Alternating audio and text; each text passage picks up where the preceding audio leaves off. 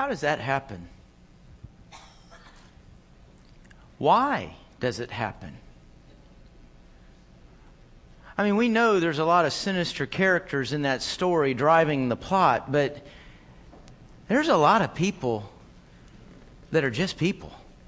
A lot of people in that crowd crying for his death that are, that are just people.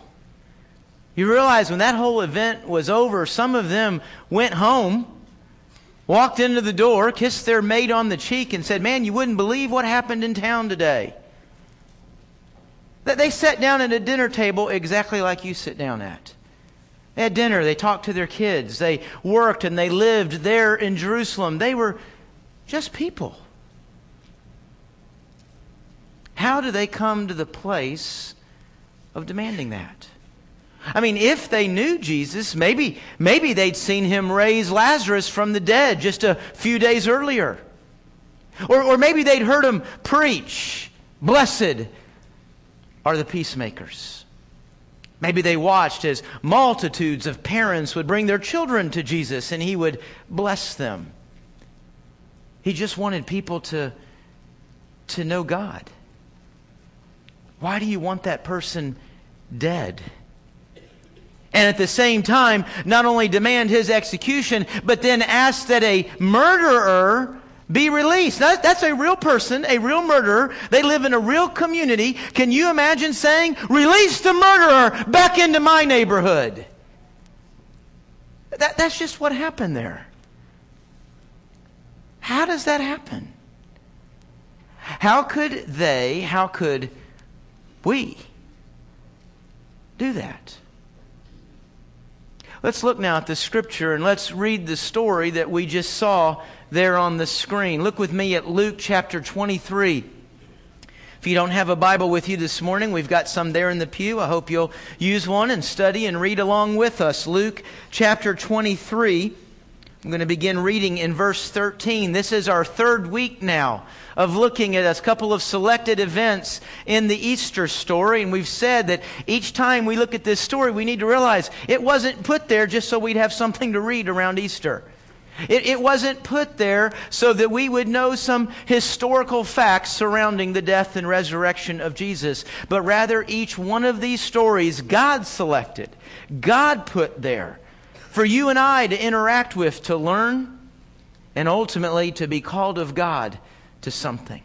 What is God calling us to in revealing this part of the historical event to us? Let's look and see. Luke chapter 23, beginning in verse 13.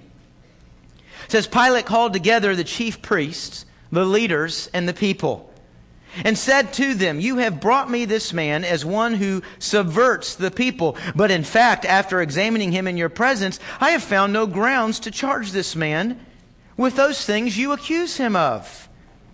Neither has Herod, because he has sent him back to us. Clearly, he has done nothing to deserve death. Therefore, I will have him whipped and then release him. For according to the festival, he had to release someone to them. Then they all cried out together, Take this man away! Release Barabbas to us! He'd been thrown into prison for a rebellion that had taken place in the city and for murder. Pilate, wanting to release Jesus, addressed them again, but they kept shouting, Crucify! Crucify him! Third time he said to them, Why? What has this man done wrong? I have found in him no grounds for the death penalty. Therefore, I will have him whipped and then release him. But they kept up the pressure, demanding with loud voices that he be crucified, and their voices won out. So Pilate decided to grant their demand and release the one they were asking for, who'd been thrown into prison for rebellion and murder. But he handed Jesus over to their will. As Luke starts the story here, he gives us a, a cast of characters there's Pilate, there's the chief priests, the leaders, and the people. Of course, there's Jesus and Barabbas. Luke's focus for us in his telling of the gospel is the people. More so than the other gospel accounts, Luke focuses on the people. You know, in the movie industry, they give out awards. They have the Oscars. You know, that's given out by the Academy. Sounds so kind of uppity, doesn't it? You know, those are the awards from the experts. But then they have the people's choice. You know, that's just from the people who don't know anything, you and me. But that's what we identify with. There's the, the experts, the people in charge, there's their choice, and then there's the people's choice. That's what Luke wants us to see today. He's not absolving Pilate or the chief priest of their responsibility, of their guilt in this affair, but he wants you and I to interact with the choice of the people. Now, Pilate has been trying to release over and over Pilate. This, this story that I just read is the third time. In verse 4, Pilate declares him innocent and tries to get the, the Jewish leaders to handle it themselves. In verse 6, he sends Jesus to Herod, hoping that Herod will take care of it. Herod didn't. And now Jesus is back, and that's what we just read, and this is the third time. And inside this, there are three different times that Pilate says he is innocent. Now, Pilate's trying to make this case. Again, there's three groups of people there that you see there's the chief priests, there's the leaders. Now, the leaders would be elders and scribes. Every tribe, there's 12 tribes of Israel, every tribe would have elders and scribes. And so they're represented there. And then there is the people. And really, right there in front of Pilate, and I don't know if that scene was correct. We don't really know how many people were there in front of Pilate. We would assume a large crowd. But that crowd represents the nation of Israel. The Messiah has been presented to the nation of Israel. And isn't it ironic that it is a pagan ruler who's trying to convince the nation of Israel that he's innocent? They demand his execution. It's very important that we see over and over and over the repetitiveness of Pilate declaring his innocence. You ever made a bad decision? You ever made a wrong choice? Of course, we all have. And, and sometimes we'll say, well, I was rushed. I, I was rushed into that decision. Well, you know what? I, I didn't have all the facts. I didn't have all the information I needed. Uh, the people there that day can't say that. They were not rushed. They had the information. They were told over and over and over, he is innocent. But that's not what they wanted.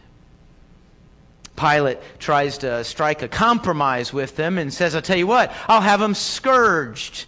Now, right here is clear that the people are in the driver's seat. There is no reason to scourge him. Pilate's declared him innocent. He didn't say he's guilty of a lesser charge, so here's the, the punishment that goes with that.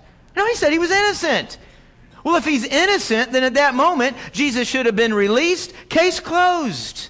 That's it. But he says, I'll have them scourged. Scourging was uh, just a horrific form of punishment. And a, a good scourger, the design of the scourging was to bring a person right to the point of death but leave them alive. I mean, they hadn't been given the death sentence, so you brought them right to the point of death and left them alive. If they did indeed go on to survive, they would live with the scars and with the pain of that punishment for the rest of their lives. To scourge somebody that you knew was innocent, that you declared was innocent, is a horrible injustice. But that's what Pilate tries to do. Oh, he's guilty, make no mistake. But that wasn't enough for the people. Now, Pilate is trying to go around the leaders and get to the people. As a matter of fact, from the Gospel of Mark, we know that, that Pilate was aware that the leaders were envious of Jesus. And, and so he's trying to get out this decision in front of the people, and he says, I'll tell you what, how about this? You, you, you can have one of two Jesus or Barabbas. Jesus or Barabbas. Now, Barabbas, you saw the word there. He's described as a murderer. They charged him. In my text, it used the word rebellion. Your text may say he was a part of an insurrection. The best way to describe Barabbas with the words that are being used there in original language would be what you and I see, what we think when we're watching the news and we see a, a modern day terrorist. When, when we see a terrorist on the screen, that's what Barabbas is. That's what he's like. That's how he would have been viewed. Nobody likes him but other terrorists. And that's what they called for. Barabbas is an interesting name. It's made up of two words, Bar Abba.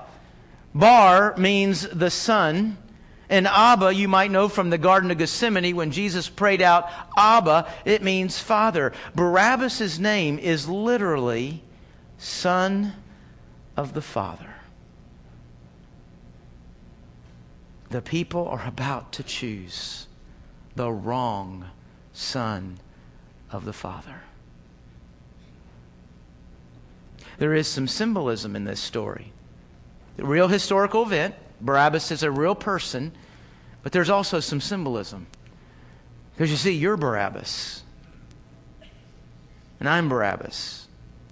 What are you talking about? I don't, I don't look like that. I, don't, I haven't done that. I don't act like that. What are you talking about?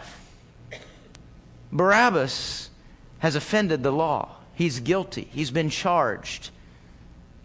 He's been convicted. He now stands ready for execution. He has no hope but that Jesus stands in for him and he's freed. That's you.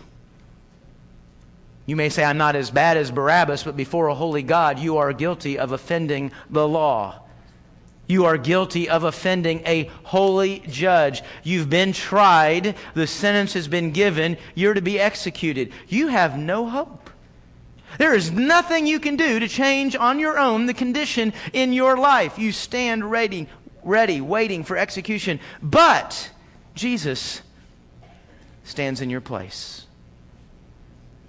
You have the opportunity to, to walk free. You and I are Barabbas. Pilate puts this choice in front of the people Jesus or Barabbas.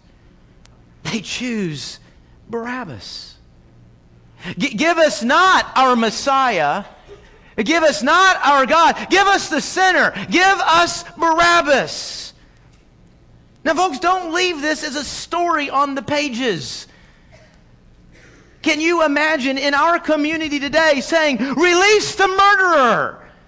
I live next door to me. I mean, what they're doing makes no sense. But that's what they call for. Pilate says, Well, what do you want me to do with Jesus?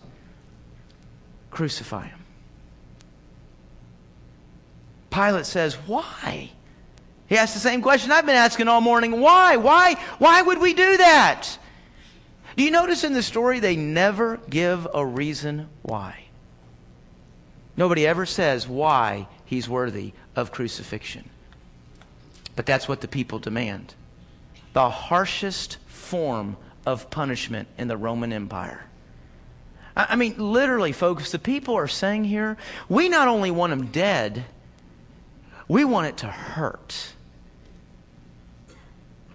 I hear the question a lot. As a matter of fact, uh, the question was really resurrected when this movie came out, The Passion, several years ago. The question who killed Jesus? Who killed Jesus? You know, I always say, well, we need to start with whose plan it was, and that's the Father. It was the Father's plan to, to sacrifice His Son, to slaughter His Son for you, so you could be released from that sentence of execution, so that your guilt and your sin could be washed away. So the plan was the Father's. In a human speaking sense, yes, it was the Jews who delivered him up to be crucified. It was Pilate who authorized it. It was Roman soldiers who did it.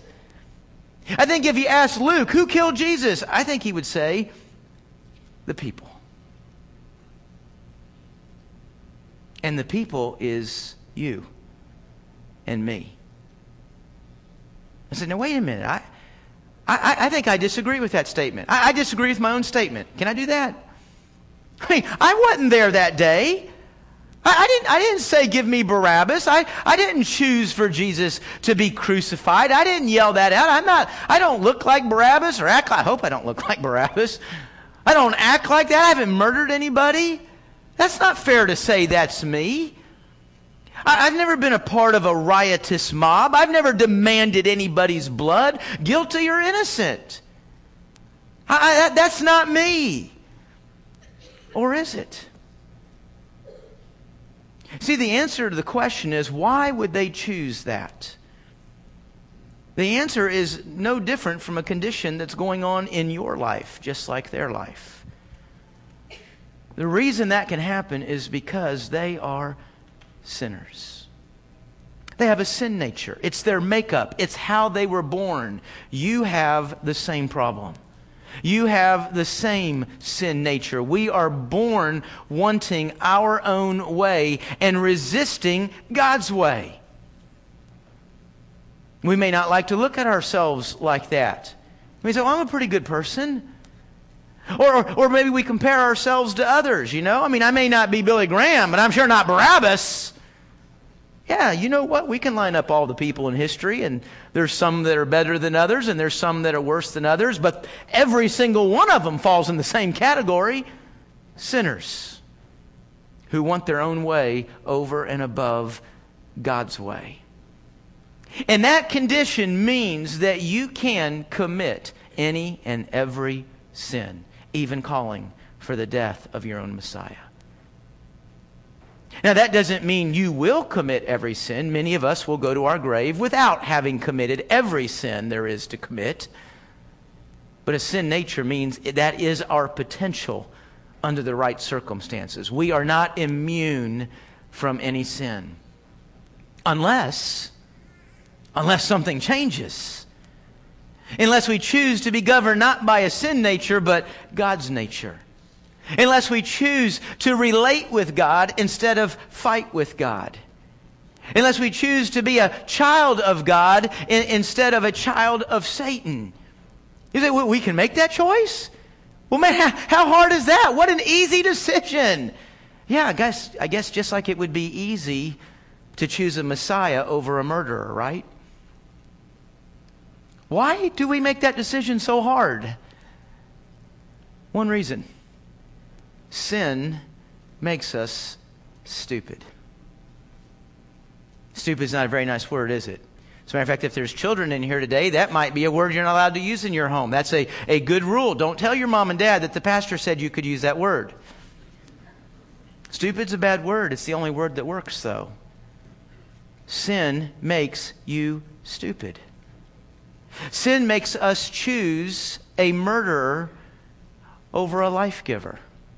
Sin makes us choose somebody who will steal from us over somebody who will bless us. You say, well, my, my sinful decisions, my sinful sins haven't done that. That's what your sins are always working toward. Building a murderer and a thief into your life over a life giver and one who will bless you.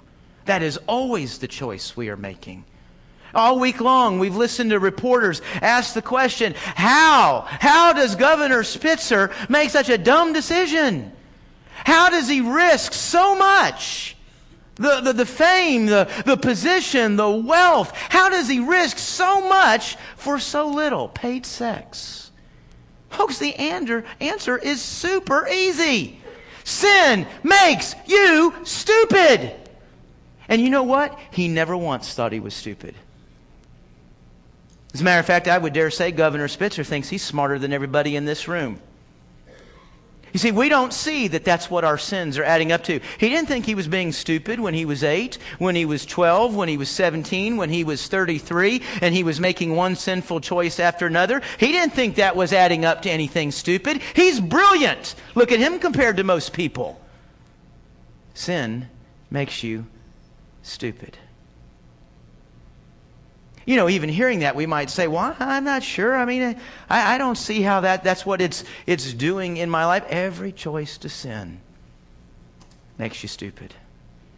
That's not to say that sinning doesn't work sometimes. Sinning can make you happy. Sinning can feel good. Sinning can help you get ahead. Sinning can help you get even. Get even. Sinning can help you get what you want. all in the short run. You see, the stupidity of sin is that it can't see beyond its own nose. It never sees the cost, it never sees the consequences. Sin helps us build one big, stupid life that at the end adds up to nothing, means nothing. Folks, the story of Easter puts right in front of our face just how stupid we can be when we choose our way over God's way. And you know what? You're not going to see it. You're not going to see how stupid you're being. And the Bible has explained why. In Jeremiah 17 9, it says, The heart is more deceitful than all else and is desperately sick. Who can understand it? See, our heart will deceive us. It'll tell us everything's okay, our decisions and actions are working out pretty good and adding up to what we want. And I'll guarantee you, folks, there were people who left the crowd that day having just demanded the death of their own Messiah. There's people who left the crowd that day. They went home, and you know what? Things were fine at home, things were fine at work. Everything in life was working out pretty good for them. They had no problems. All of their choices and actions were adding up pretty good, and they had not a clue of what they had just done. Not a clue. Our heart will deceive us so that we think we're smart. Now, some in here today will say, now, now, wait a minute, that's, that's not me. I know, I know what my choices have done. I know what my sin has done. I know what it's added up to. I know it's stupid. I know I need something different. I know my way, my wisdom is not getting it done. You know what? If you know that, it's because the Holy Spirit's speaking to you. You see, our heart's not going to tell us that. Our heart's going to deceive us. That's the wisdom of God. That's the wisdom of the Holy Spirit speaking to your heart. You're ready to make the right decision. You're ready to make the right choice. You're ready to choose Jesus. And you know, and the Bible says that when we choose Jesus, we get a new nature. It says in 2 Corinthians 5:17 it says if anyone that's anybody in this room whoever you are wherever you've been whatever you've done if anyone is in Christ now you got to be in him you can't be right beside him. You can't be down the road a ways. You can't be on the way. You can't be outside. If anyone is in Christ, oh, he gets a brand new nature. It's not that sin nature that's stupid. No, this is a smart nature because now, instead of being driven by a deceitful heart, I'm driven by Jesus Christ. My life can now add up to something. It can now count for something. It can now have eternal value. I'm not guided by a deceitful heart, but by the wisdom of God. You know what the call of Easter is on our life? The call of Easter is to make a smart choice. The call of Easter is to make a wise choice, and this is that choice. Choose Jesus. Choose God's way for your life. That's Jesus. And then when we make that choice, that's not a, a one time choice that I, I, make at a church service, not a one time choice I make at, at some crisis in my life. But when I choose Jesus, I then choose to choose Him every day. Every day I walk through life not guided by a sin nature, because see, here's the problem.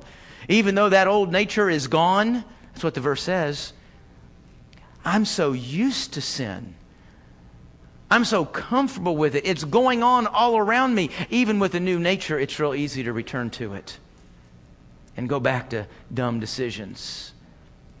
So I've got to choose Christ daily. What do I mean by that? I mean just that. Choose Jesus.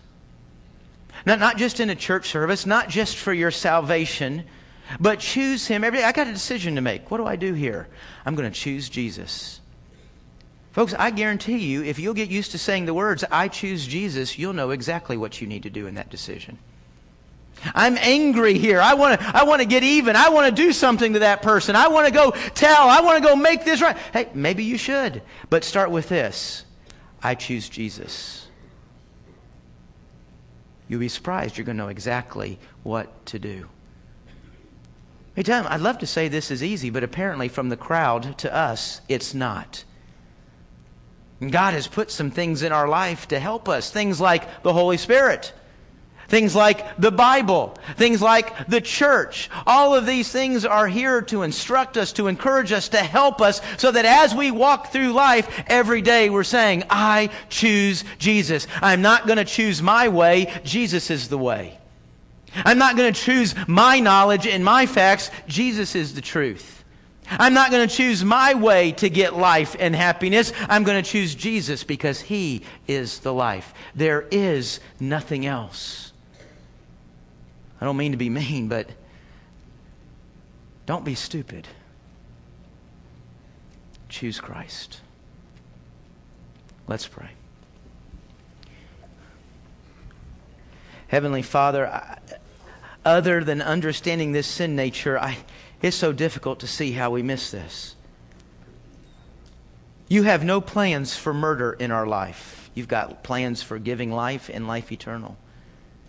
You've got no plans for stealing from us, but blessing and giving abundantly. And yet, Lord, day after day after day, we go out into this world and we choose things that steal life from us. We choose things that bring death and sorrow and sadness into our lives.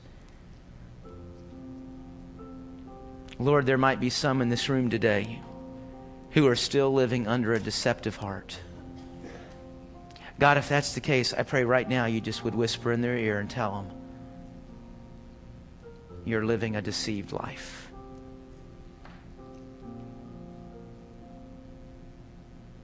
Lord, there's many others in this room. We've already come to that place of understanding our deception. We've come to that place of understanding our way won't work, and we have turned from ourselves and we've placed our faith and our trust and our confidence in you. We are a child of God. We do have that new nature. But, Father, sometimes we head back out into that world and we start choosing Barabbas again. Lord, give us the courage, the instruction, the encouragement, the strength to daily choose Jesus. Your way is so good. Your truth is so good. Your life, it is wonderful. Lord, help us not to be stupid. Help us to choose Jesus. It's in His name we choose to pray. Amen.